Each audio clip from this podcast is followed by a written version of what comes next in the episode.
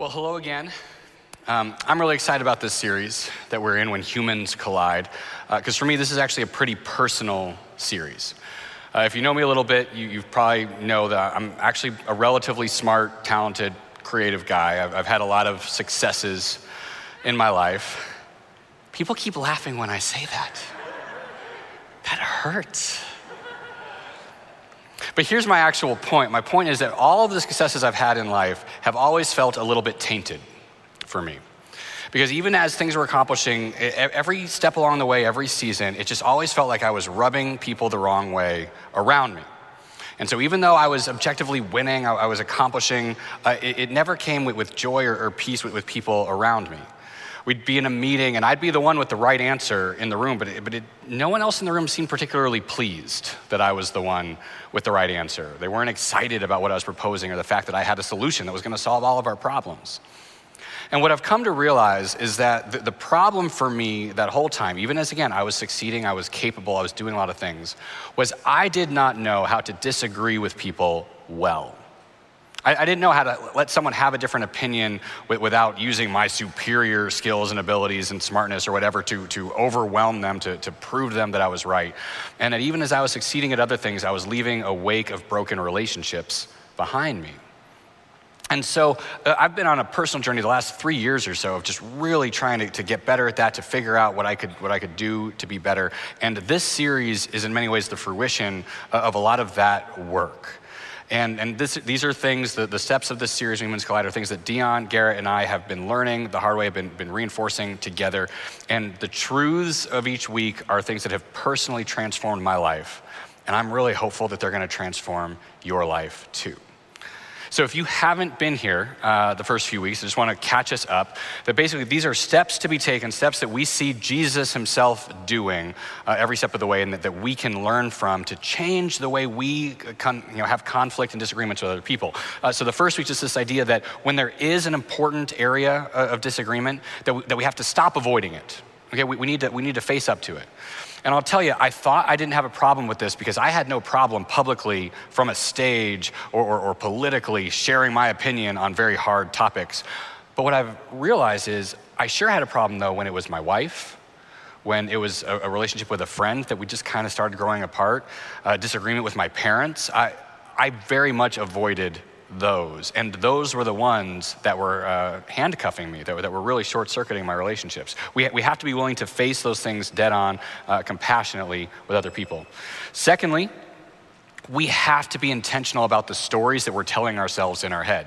If we're not intentional, we will default to one of three kinds of stories, either victim story, villain story, or hero story. And if you haven't seen that one, you should definitely go back and look at Dion Garrett's message on that. But we have to reframe the stories that no one's a villain, no one's trying to be a villain, no one's a victim or a hero. We're all just broken people living our lives, and the better we can reframe those stories, the more effective we'll be in helping rewrite people's stories for the better. And then thirdly, last week, this idea of defining your victory. Again, I'm a smart guy. I can out-debate anyone. And I cannot count with you now today the number of debates I've won in my life and lost the relationship. And I was right, and I proved that I was right, and now we're not friends anymore. We've got to re-clarify what's the true victory state. It's not proving that you're right, it's investing healthily in the relationships that matter to you. So those are all the things we've talked about up till now. Today we're getting to the fourth step, which we're calling level the battlefield. All right, we're going to be looking at Luke 19 in just a moment, but before we get there, I want to just explain this phrase, this idea of leveling the battlefield.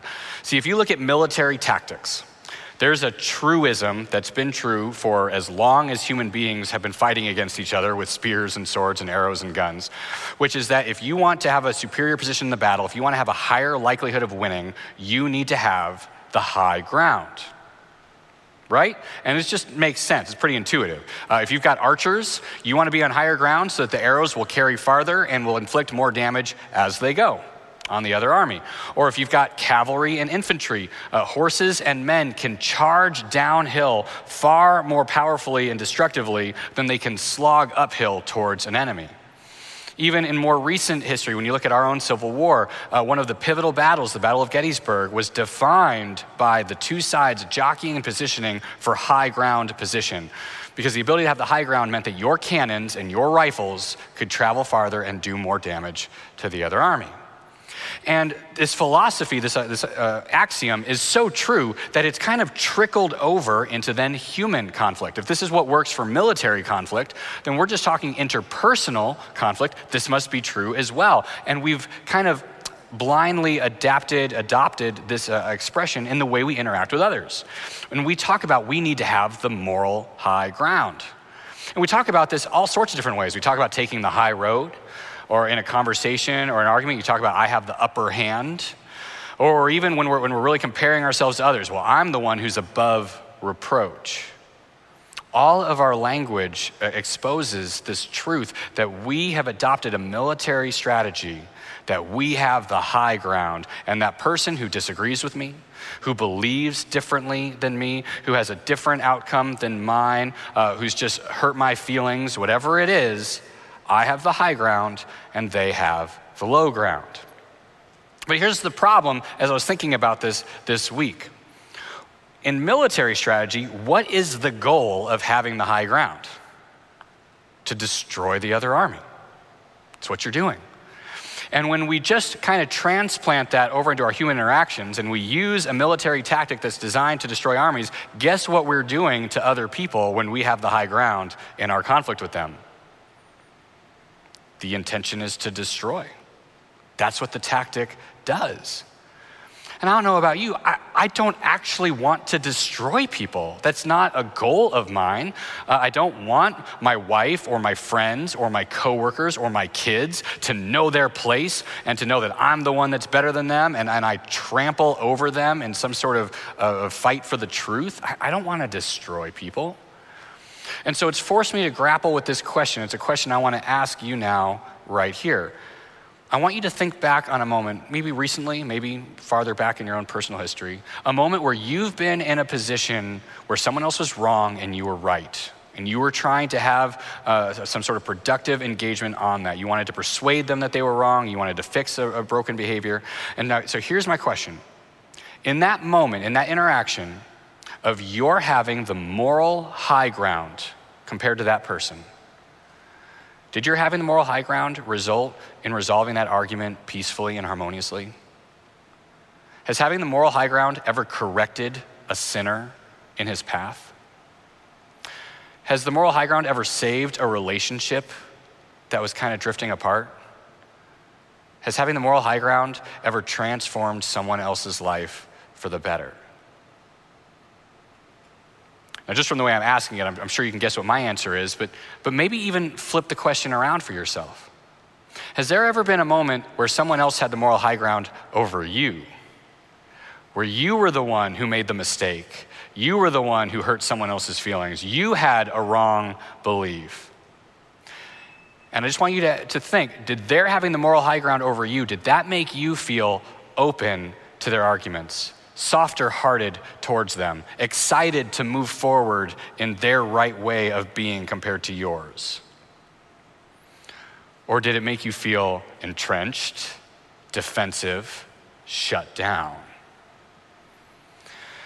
So as we wrestle with this question, Jesus is going to engage with it directly. So I want to look now at Luke 19 and see how Jesus would have answered this question of whether having the moral high ground has ever resulted in the transformation of another person's life. Let's look at Luke 19.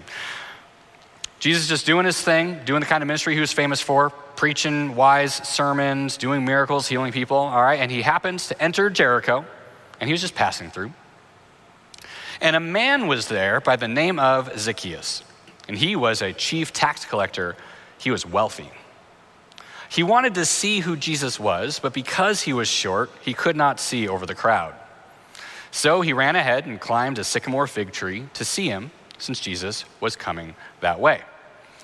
Now, as we engage with this story, I want to do one thing first. I want to uncute this story. Because if you're anything like me, I grew up hearing this story in very cute ways. This story is a camp song to me. And a camp song was Zacchaeus is a wee little man and a wee little man was he. And it's so cute, so lovely. I grew up reading this story in picture Bibles because we love putting this story in kids' Bibles because it's just such a great illustration. Like, oh, look at that cute little guy and he's up in the tree trying to see Jesus. How silly. And we make this a fun, cute story. And I wanna make sure that before we go any further, you understand this is not a cute story. And Zacchaeus is not a cute, wee little man. He's evil. When it says in there that he was the chief tax collector, you can read between the lines there, that means he was the most corrupt of the tax collectors, already a corrupt profession. He was a man who used his wealth to abuse others. If Zacchaeus were around today, Zacchaeus would be the kind of man was a landlord who owned hundreds of houses and apartments and was evicting people during coronavirus for being laid off from their jobs. Zacchaeus today would be a millionaire who owns $1 billion business that got PPP bailout funds from the government and then still laid off all his workers. Zacchaeus would be the corrupt cop who takes advantage of civic forfeiture laws to steal from citizens who committed no crimes. If you knew a Zacchaeus today, you would despise him. He would be against everything you stand for. And when it comes to moral high ground, he would be the lowest of the low. You would cheer to see him humbled and punished for his crimes. All right? So this is not a cute story about a wee little guy in a tree. This is a man who's evil and who needs some sort of comeuppance for that evil. So let's look at what Jesus does. When Jesus reached the spot, he looked up and said to him, "Zacchaeus, come down immediately. I must stay at your house today." And so he came down at once and welcomed Jesus gladly. And all the people saw this and began to mutter, "He has gone to be the guest of a sinner." But Zacchaeus stood up and said to the Lord, "Look, Lord, here and now I give half of my possessions to the poor, and if I have cheated anybody out of anything, I will pay back 4 times the amount." Now, if you're paying attention to this story, you maybe have noticed what I've noticed, which is that this story makes no sense. This is a bonkers story, right? You've got this guy who's as corrupt as could be, the lowest of low ground, and now here comes Jesus, the high ground savior of the world. And if I'm predicting how this story goes, or if I'm just modeling how it goes based on how the church and my own experience tends to operate, what I believe needs to happen in this moment is that the high ground teacher, God-made man needs to now call out, convict, condemn, correct, lecture this low ground guy and make sure that it's clear to him and to all the world how wrong he is. And yet Jesus doesn't do that.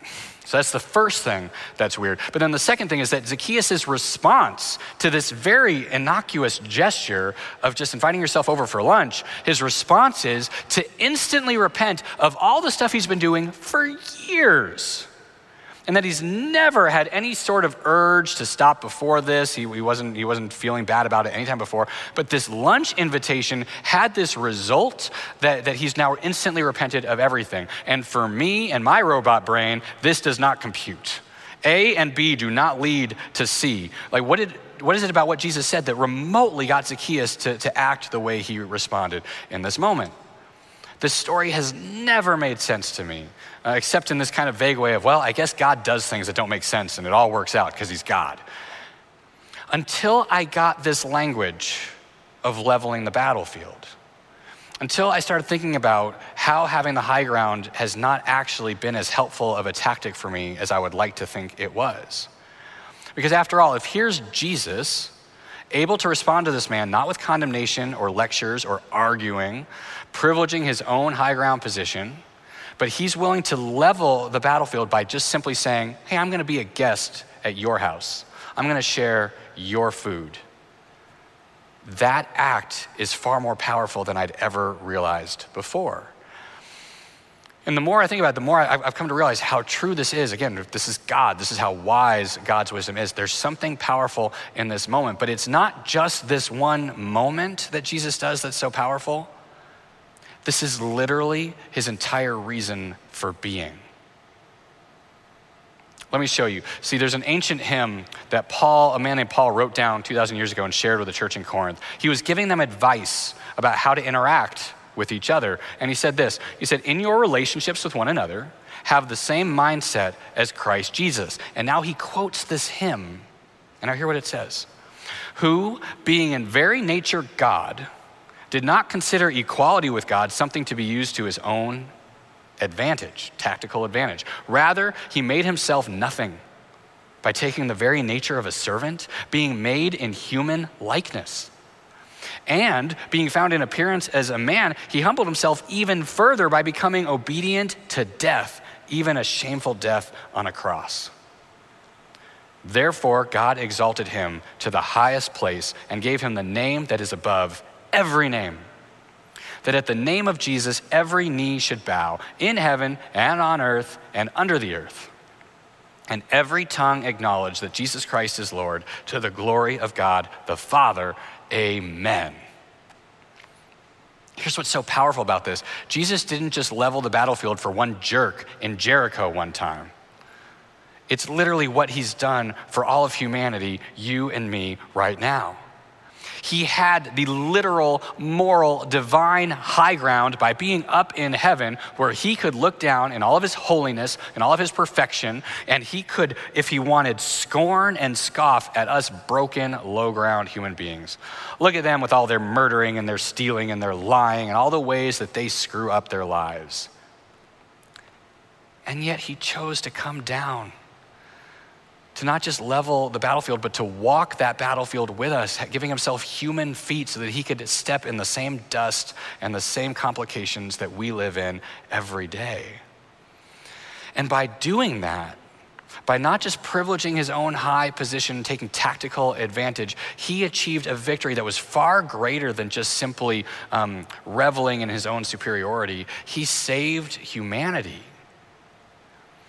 I think for myself, one of the reasons why I'm so reticent to give up the high ground is I'm afraid that I would lose something. I'm afraid that if I had to admit fault, or that I didn't have all the answers, or that maybe this person had something to contribute positively to this conversation or this conflict, that it would mean I might lose the argument.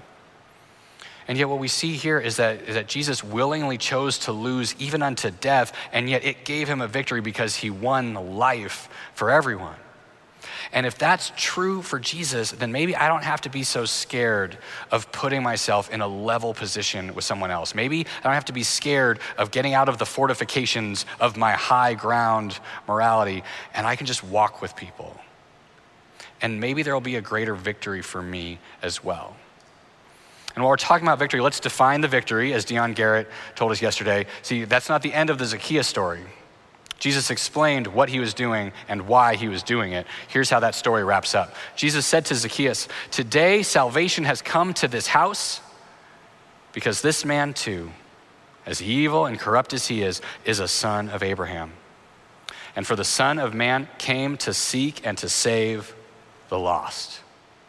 Jesus was willing to get low for the sake of saving everybody, which means that we who follow Jesus, we have to take the same mindset, the same tactical approach. We have to stop privileging the high ground if we want to actually reach the people we care about, fix arguments, transform their wrongness for the better. So we've got to ask ourselves, if Jesus is willing to give up his own high ground for the sake of saving humanity, are we willing to give up the high ground to reach people in powerful, transformative ways? Or are we stuck in a high ground mentality? And I'll tell you, as I've wrestled for the last several years, but especially this week, I've noticed how in most of my relationships, I'm stuck in a high ground mentality. That I just, by the nature of the beast, I think my motives are good, I think my ideas are right, and I think other people's motives are less good and their ideas are less right. It's just natural. And so how do I tell if I'm stuck in high ground mentality? Because if I am, the reality is we will not be effective in our relationships. We will not be effective for the kingdom of God.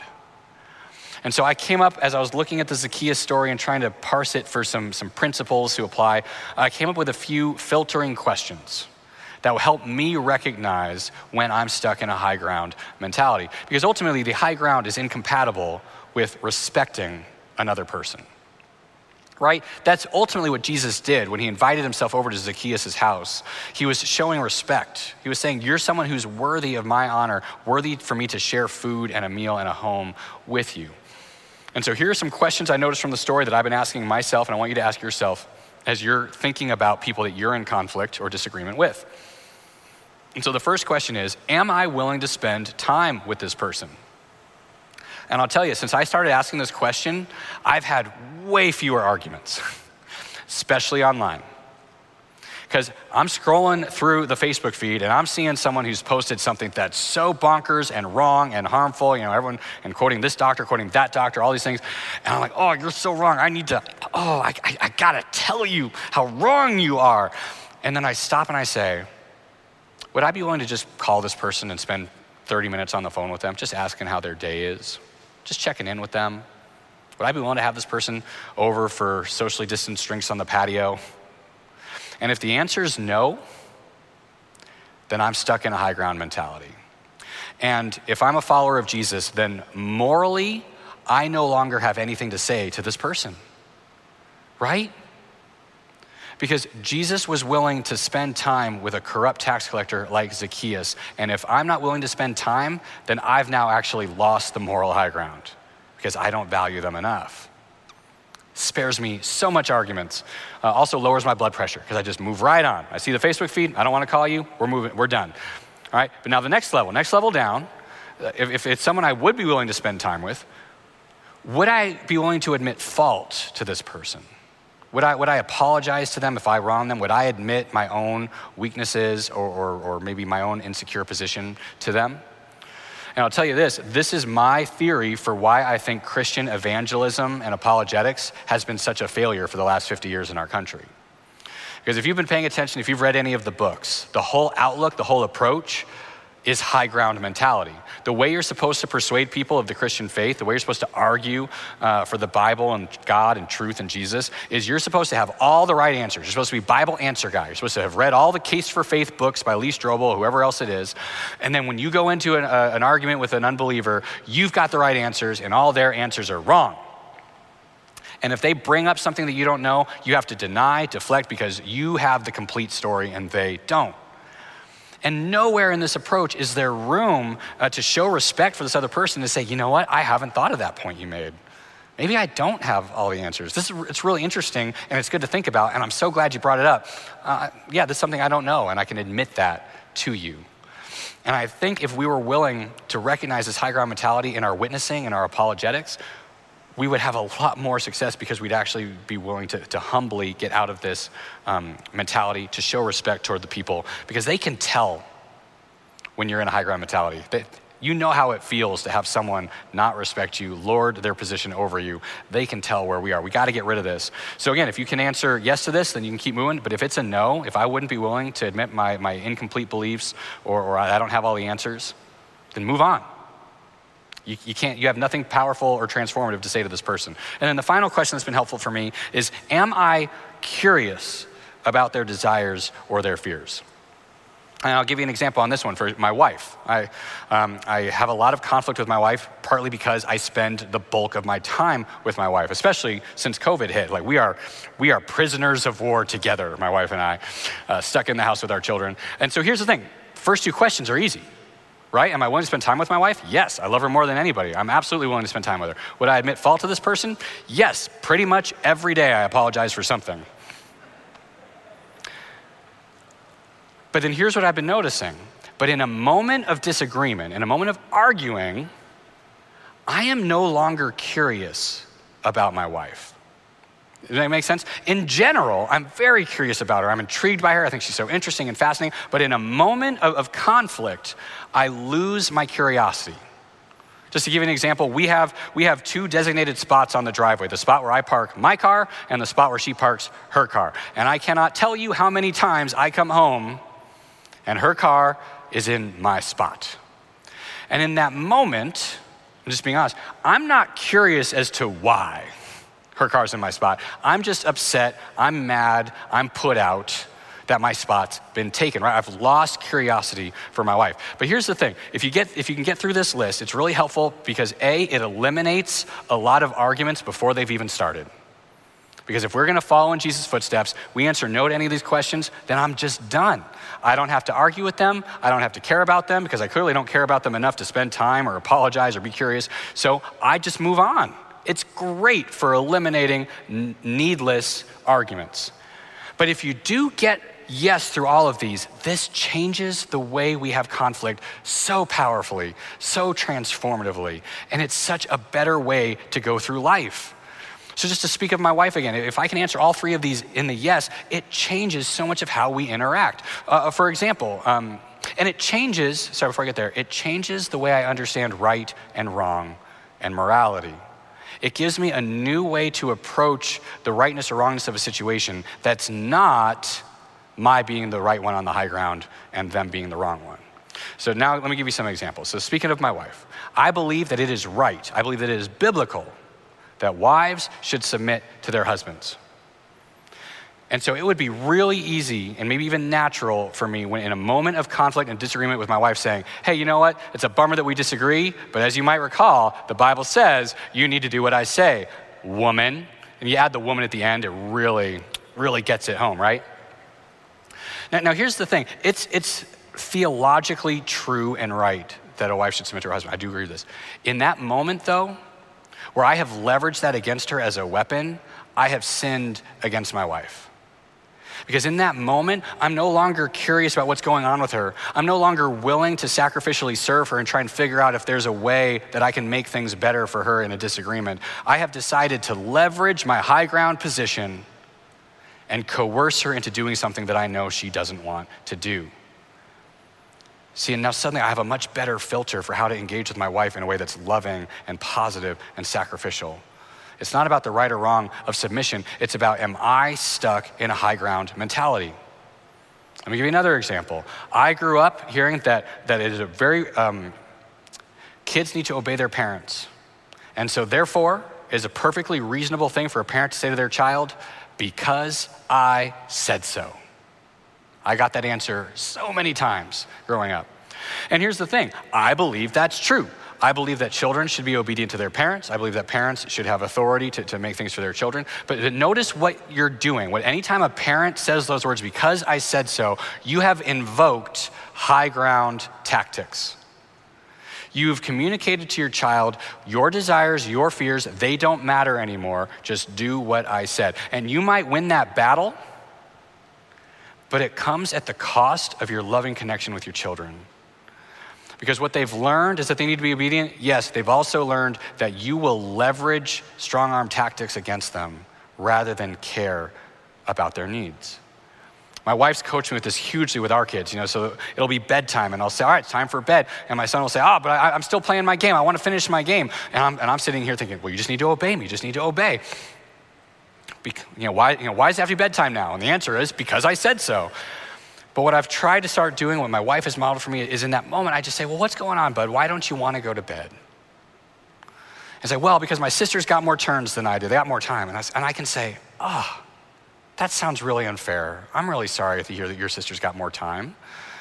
How about this? What if tomorrow I made sure you got first turn on the iPad? Would that make you feel better? Oh yeah, Daddy, that made me feel so much better. Okay, great. I can commit that to you, bud. You ready to go to bed now? Yeah, Dad, I'm ready for bed. Same end result, the right or wrong doesn't change. Does he need to obey me? Yes, but by leveling the battlefield, I've taken this moment that could have been conflict and disconnection, and I've turned it into a moment where my son learns all the more that I value his fears and that I take them seriously and I work to help him. One more personal example. I was on a podcast with a friend of mine, and my friend shared on this podcast her theological position, which just by the way, is at odds with our own denomination's theological stance on this issue. And in that moment, thinking about ceding the high ground, leveling the battlefield, I chose to be curious about her thoughts on this matter. I know what our faith's stance is. I know what the Bible says about it, but I wanted to hear more about her thoughts, why she felt this position was her stance, why she differed from what I think the Bible says. And I've had some people get really upset with me about that because they say, no, you should have corrected her right there on the spot. She said something that was against the Bible and you should have put her in her place. And what I say to that is, then I would have been violating the very approach that Jesus took.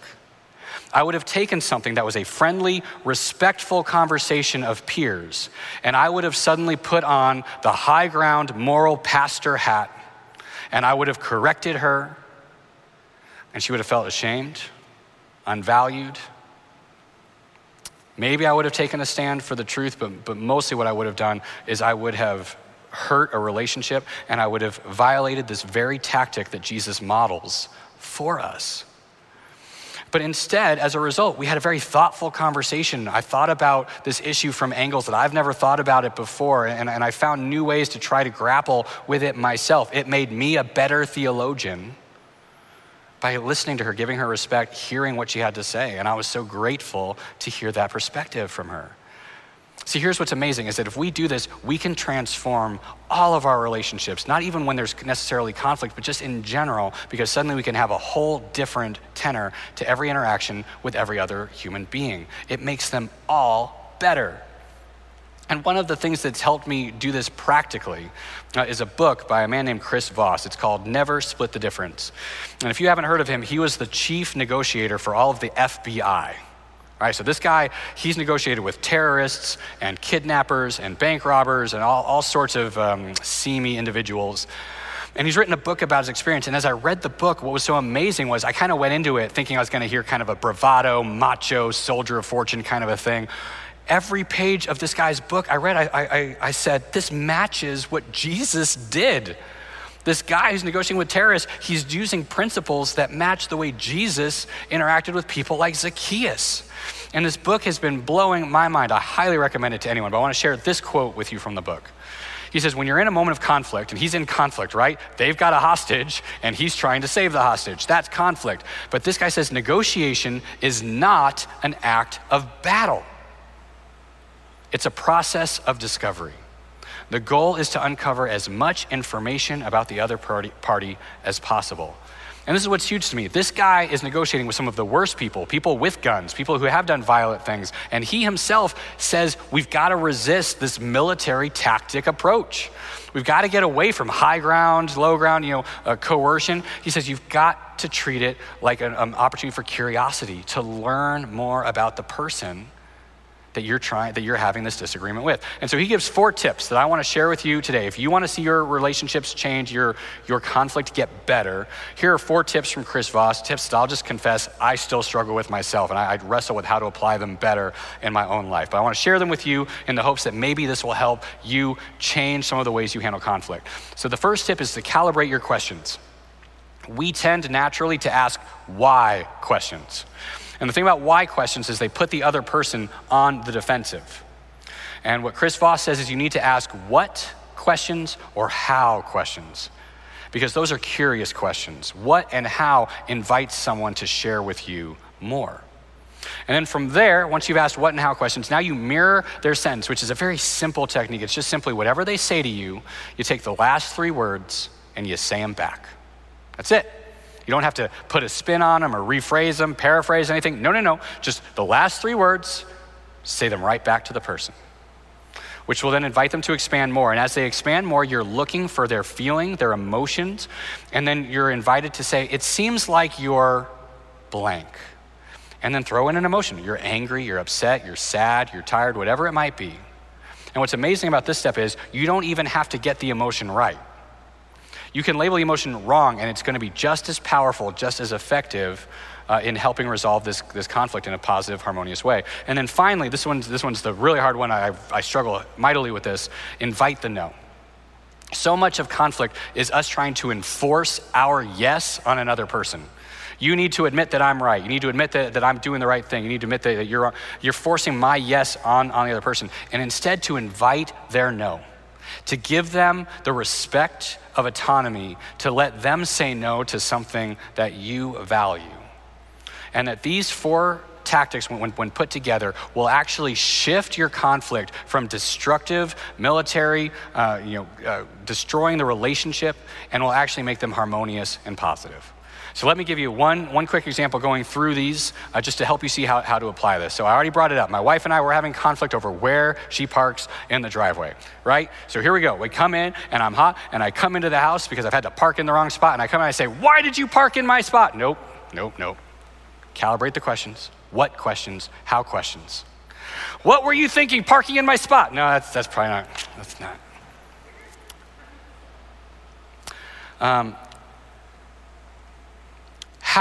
How were you trying to park today? What was going on today as you were driving around doing errands? I'm asking her questions that invite her to engage. And then as I ask that, a what question, I say, so you say, what was helpful for how you were parking today? Then I'm looking for an opportunity to mirror their sentence. And she says, it was a crazy day. I had to take the kids here and I had to get this errand done. And then we went there, but then Ember couldn't find her mask. And so then we couldn't go in the store and all of these things. And I just got to the end, I just got here and I wasn't even thinking about where to park. Where to park? Yeah, I have so many things on my mind right now, but, right? There was no judgment there. I just simply mirrored back what she said. And then as I did that and it invited her to go on farther, she starts saying, yeah, and then this was happening today and this was happening today. And now I take a stab at it. And I say, well, it sounds like you're really upset. And I'll give you a hint. I was wrong on that one. She wasn't upset. No, it's not that I'm upset. It's just that I'm just exhausted. I'm trying to keep all of these plates in the air and I'm trying to remember this thing and that. And I'm just too exhausted at the end of the day to remember which spot I'm supposed to park in. And now suddenly my sympathy is triggered. Now I'm hearing what's going on in her. I've tried to label her feelings. I got it wrong, but then she's told me the right one. And now this is where it gets hard. And now you carefully invite the no question. I just simply ask, how would you like to would you like to park differently? Would you like to change which spot is your spot? And I know she doesn't because we've agreed on these spots for a reason. There's a reason why the cars fit better in the driveway. But when I give her the opportunity, I just say, would you like to change how we park? And she can say, no, I don't want to change. It's the right place to park. But you know what, Doug, just at the end of the day, sometimes I don't remember. And it would just really help me if you could just, in those moments, just move the car for me. By inviting the no, I gave her an opportunity to gain her own autonomy back and then to ask me for help. And here's what's amazing about this moment. If that's how that conversation, that conflict went, did I technically win the argument? I mean, not really. She's still probably gonna park there a lot. But when you look at the bigger picture, did I take this moment of conflict and stress on myself and did it become a moment where I helped my wife feel more heard and understood by me? Was I able to change my own attitude and actually serve my wife better than I've served her before? Yeah.